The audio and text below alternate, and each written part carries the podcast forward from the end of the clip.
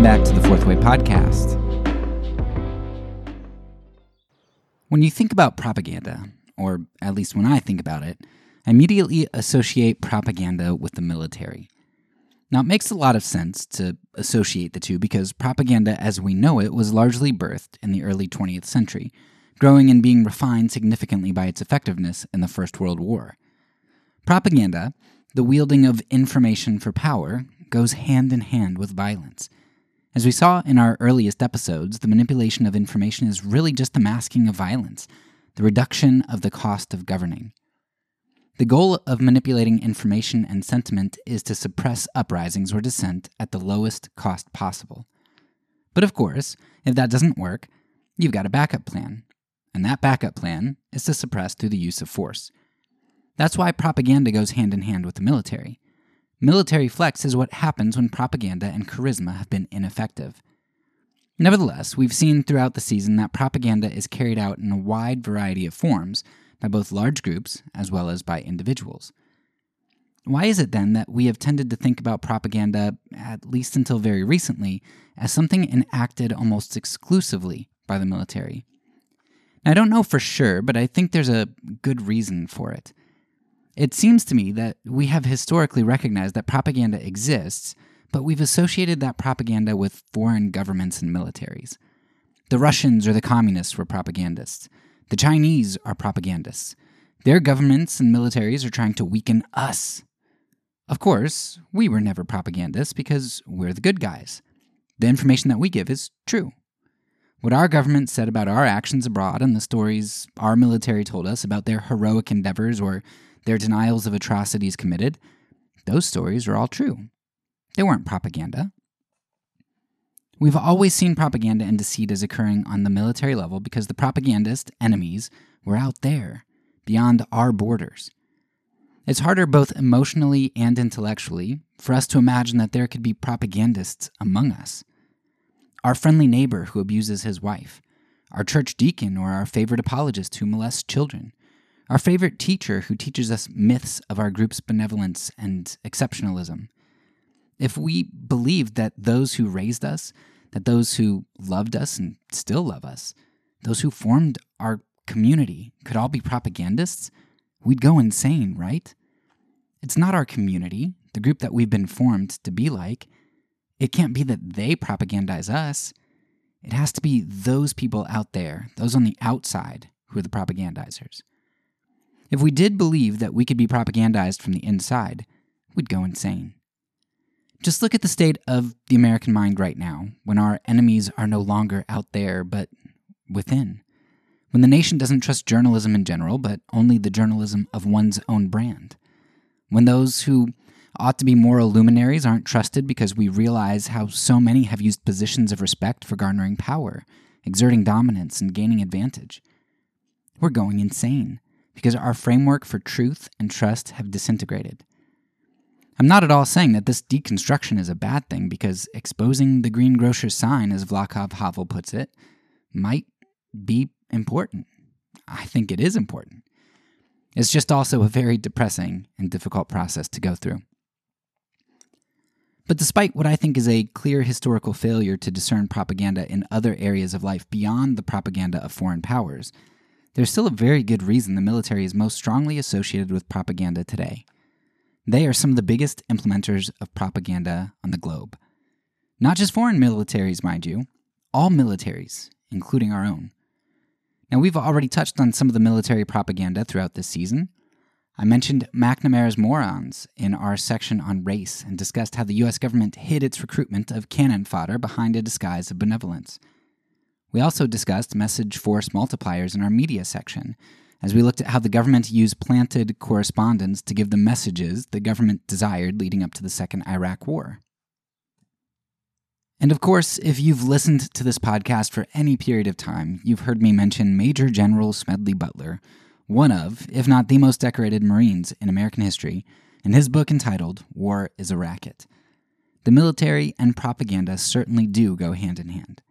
But like I said, it's not just the militaries of foreign countries which propagandize, it's also our own.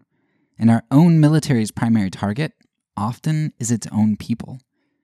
Now, most spend their time worrying about what foreign militaries are doing to propagandize us, when in reality, it's what a military does to its own people that is most terrifying. So, in this episode, we're going to dig into some of the basics of how military propaganda functions internally and why that's such a big deal. As I'm preparing this episode, a big debate is raging on in the United States about certain social media platforms like TikTok. There are a lot of people who are worried that the Chinese government is manipulating the American people by filtering harmful content through TikTok. Is that true? Probably. Now, I really don't doubt that this is the exact type of thing that China would do, and I know it's something that they can do. While I don't think foreign actions are unimportant, the external propaganda of foreign powers is nothing compared to the power of internal propaganda, and the way that our government will use this threat of China to exert, exert more dominance, to make more laws, to gain more power. At best, China's propaganda is going to weaken the intelligence of Americans or play on our factionalism and exaggerate our fault lines. All significant things, sure. But they'll never get Americans in any great number to join the Chinese army and fight for them.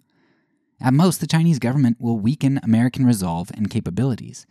Now, that's nothing compared to what our own military and government can do. Our own government can weaponize us. In my lifetime, there's no clearer example than post 9 11 war years. I was a junior in high school when 9 11 happened, and I'll never forget the atmosphere of solidarity and hate that followed. Solidarity for us, U.S. citizens, the in group, and hatred towards them uh, you know, people in the Middle East in general, right? There was there was anti-Islamic sentiment going around that that didn't just extend to terrorists, right? We saw lots of anti-Semitic, uh, uh, anti-Islamic sentiment going around. I remember, you know, junior in high school, I'm driving, and uh, I'd be driving down country roads, uh, blasting this one particular song by Toby Keith called "Courtesy of the Red, White, and Blue." I'd have my windows down, uh, smelling the fresh cow manure of the the farm fields in beautiful Pennsylvania, and it was it was wonderful. I blast this song. Now, if you haven't heard it, here's here's just a little sample to give you an idea of of this song that came out pretty soon after uh, after 9/11. So here we go. Quote: Now this nation that I love has fallen under attack. A mighty sucker punch came flying in from somewhere in the back.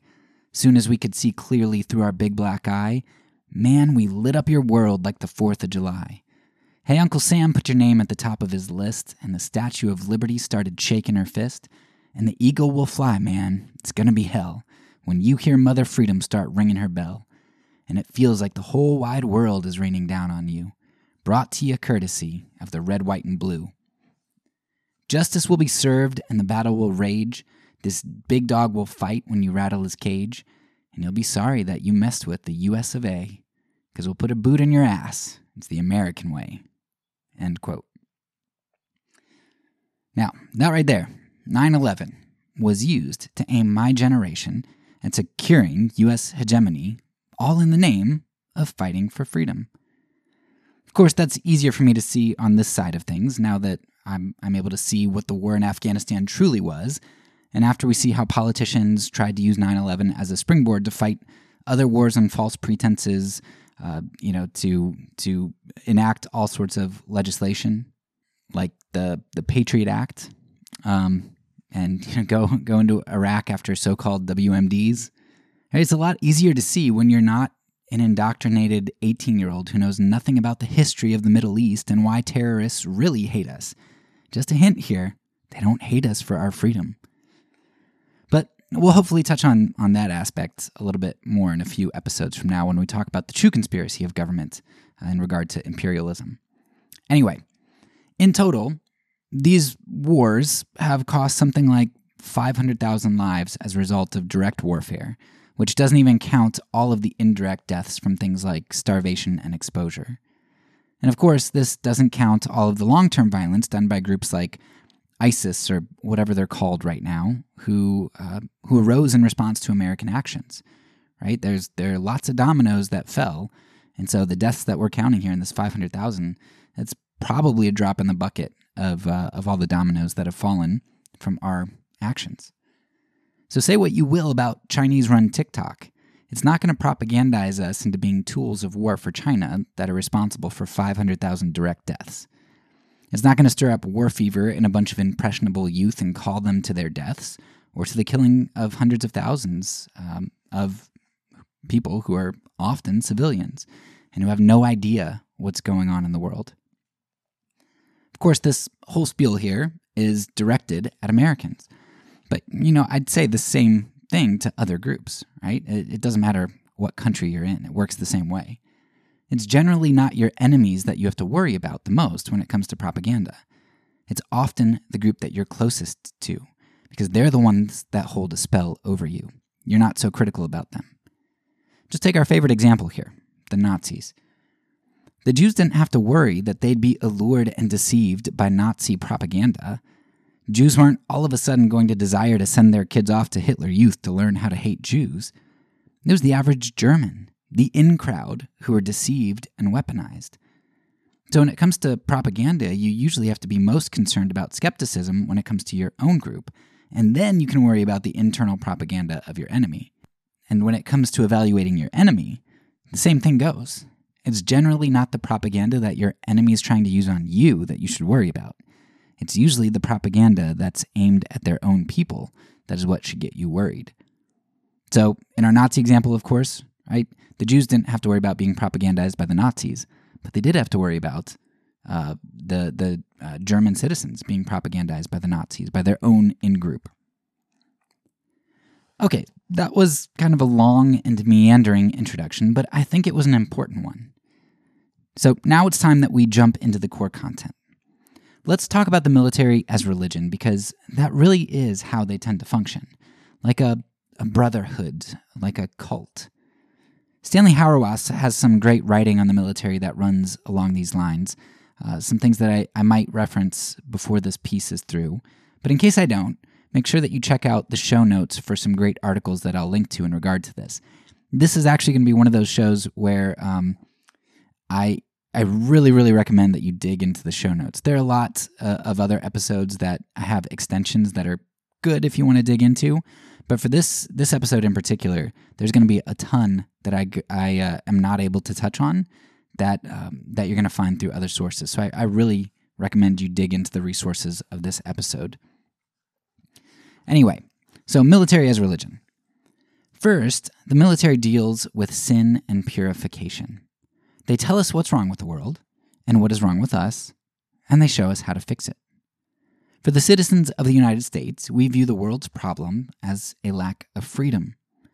Often this shows up in countries where there are tyrannical leaders and in countries where there are, aren't democracies. Our military often goes into countries with bringing democracy as one of its stated goals. Freedom is our ultimate value and its suppression the ultimate sin. As good American citizens, then, it's vital that we embrace the virtue of freedom. We can express our love for freedom or purify our beings through various rituals and celebrations parades, fireworks, tailgating, beer, voting. I mean, there are a plethora of ways we show our belief in freedom. There are also many sub values of freedom that we hold dear, though they differ depending on which side of the aisle you're on.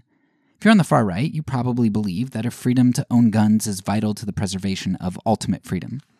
To give up that freedom would literally be sacrilegious if, uh, if your religion is America. At the same time, if you're on the far left, you may feel as though your freedom to the pursuit of happiness should guarantee you safety from harsh words, and you may define hate speech much more liberally than someone on the right. Affirmation, or at least a lack of disaffirmation, freedom from disaffirmation, is required for your pursuit of happiness, for you to feel like you're living free. However, it is that you envision freedom. It seems to be the core value of the United States. We are kept holy by daily walking in our freedom. The problem is, we live in a fallen world and there are always those who seek to take away our freedoms.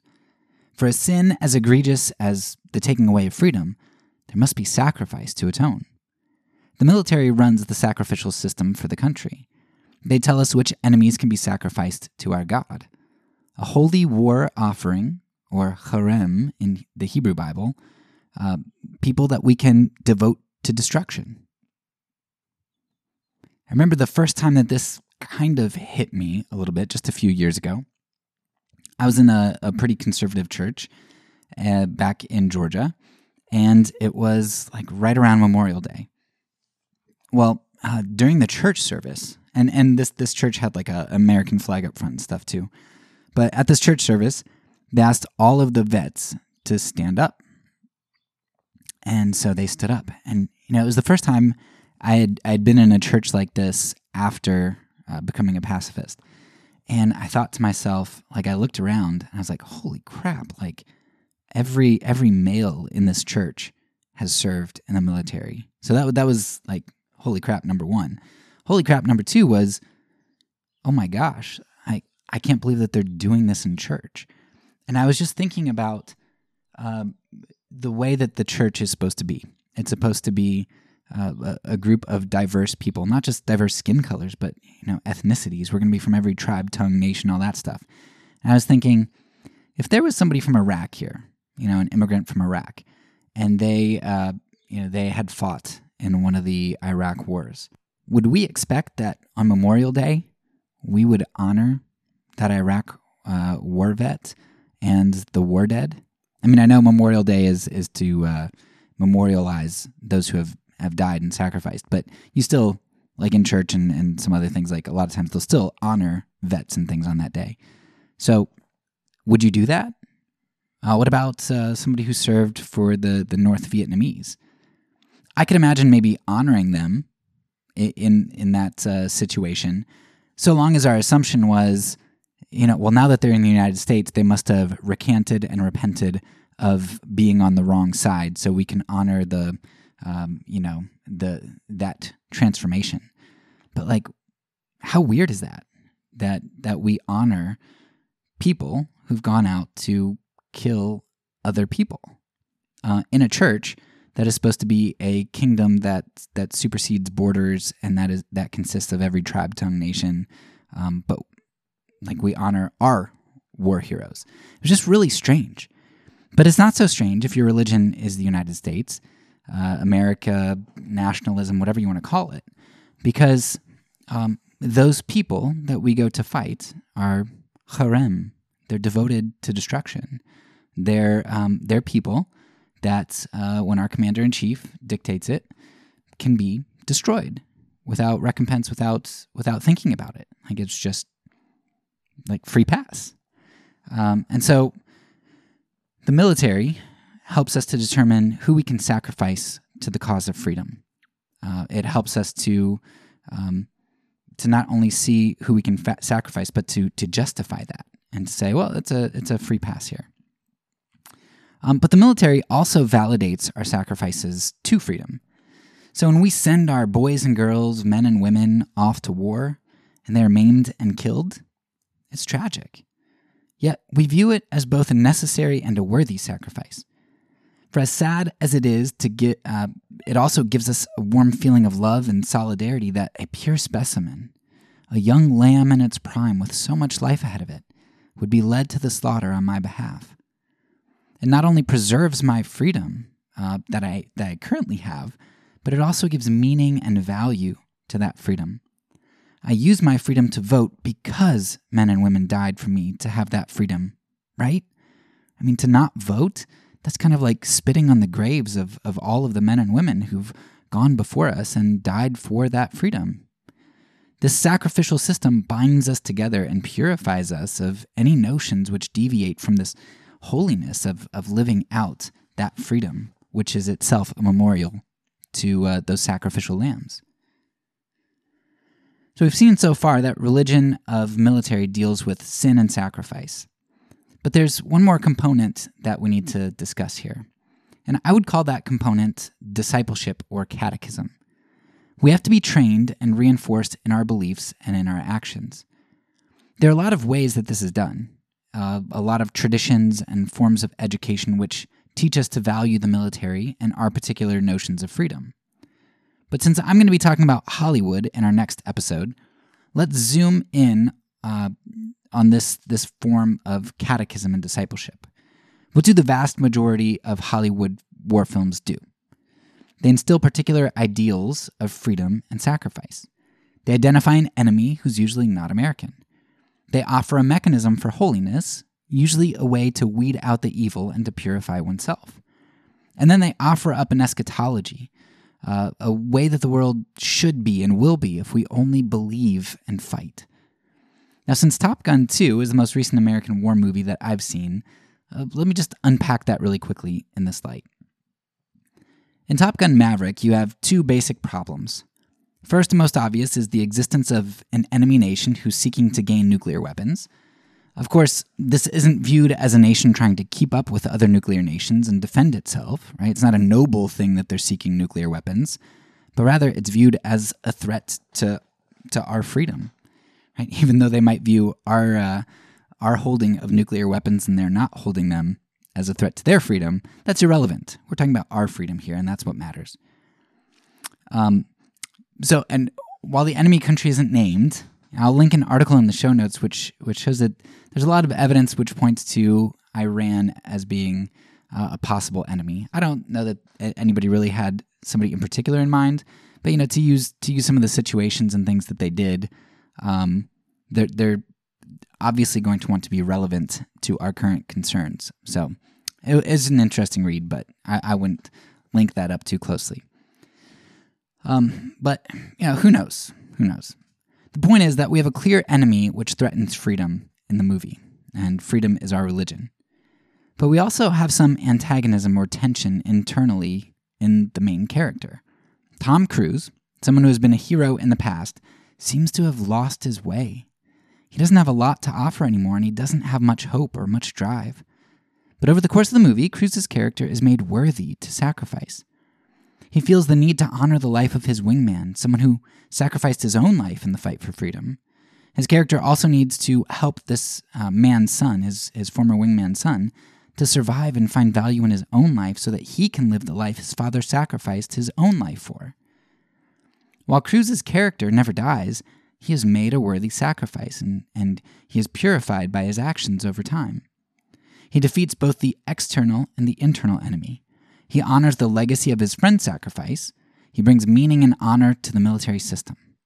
Evil is weeded out, this evil which is antagonistic to uh, both freedom, right, represented by the enemy, but as well as uh, personal, like internal purpose and freedom of the main character, Tom Cruise. So evil is weeded out and the good prevails.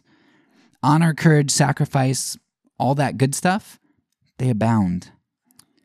And uh, there was purification when the evil was pacified, and and uh, Cruise made a willing, uh, worthy sacrifice. And all of this in the context of the U.S. military as pitted against a hypothetical enemy. We'll get into more of the Hollywood stuff later, but for now, I, I want to do a quick recap. While all propaganda tends to identify enemies to some extent, the military arm of the government perhaps does this the most. And that's probably because they have the greatest means to subdue evil, the way that most of us think true evil must ultimately be eradicated through violence.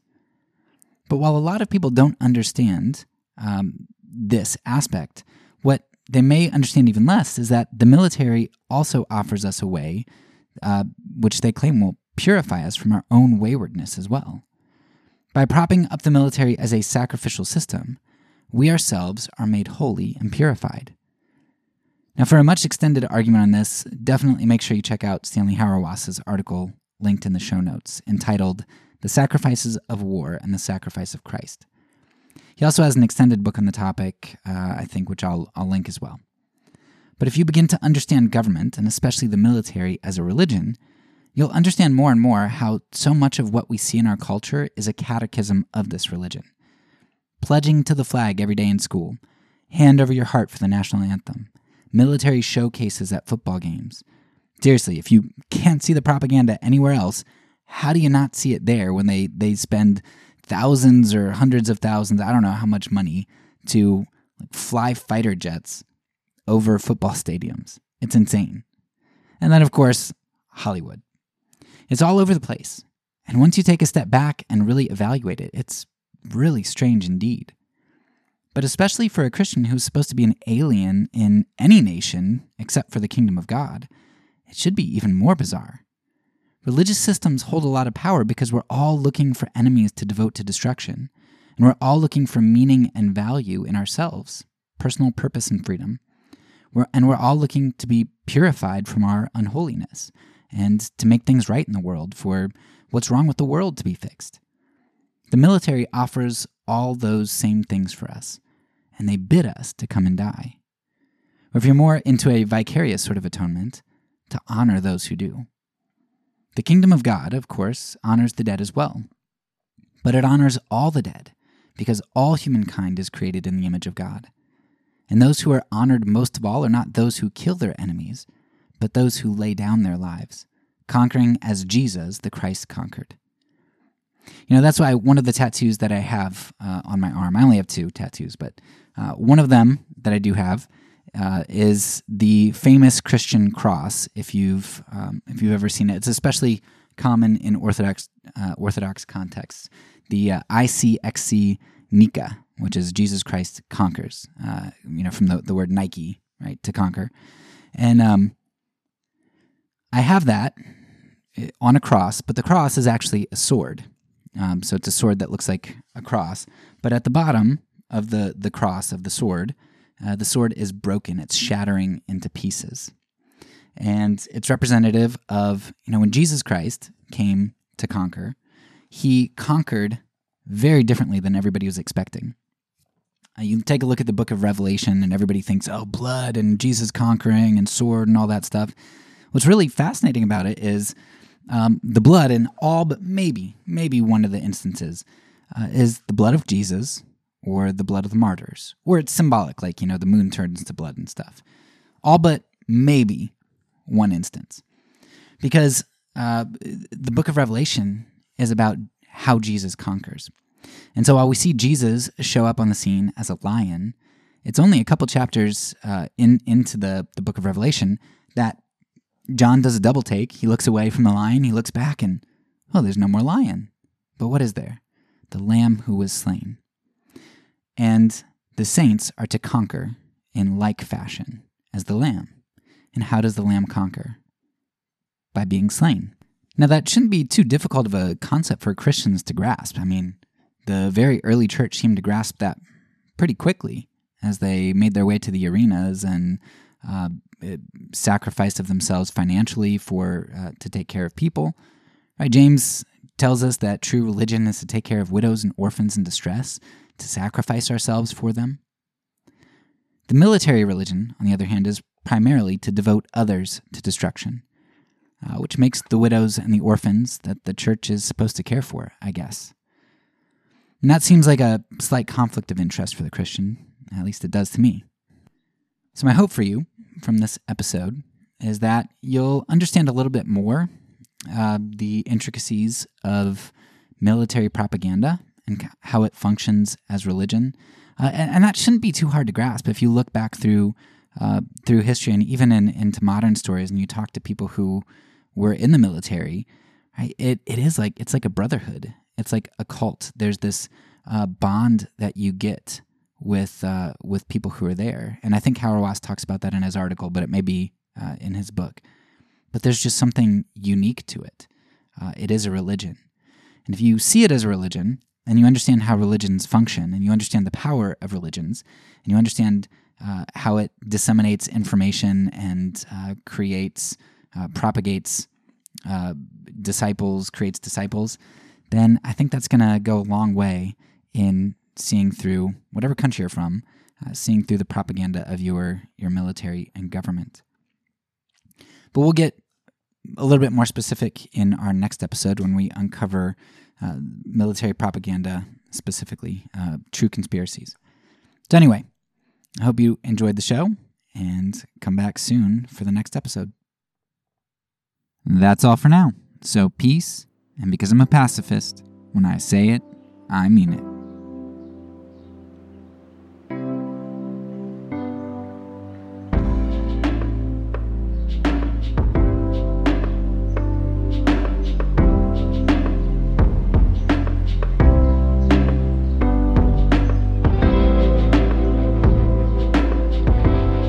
Podcast is a part of the Kingdom Outpost Network. Please check out the links below to find other great podcasts and content related to nonviolence and kingdom living.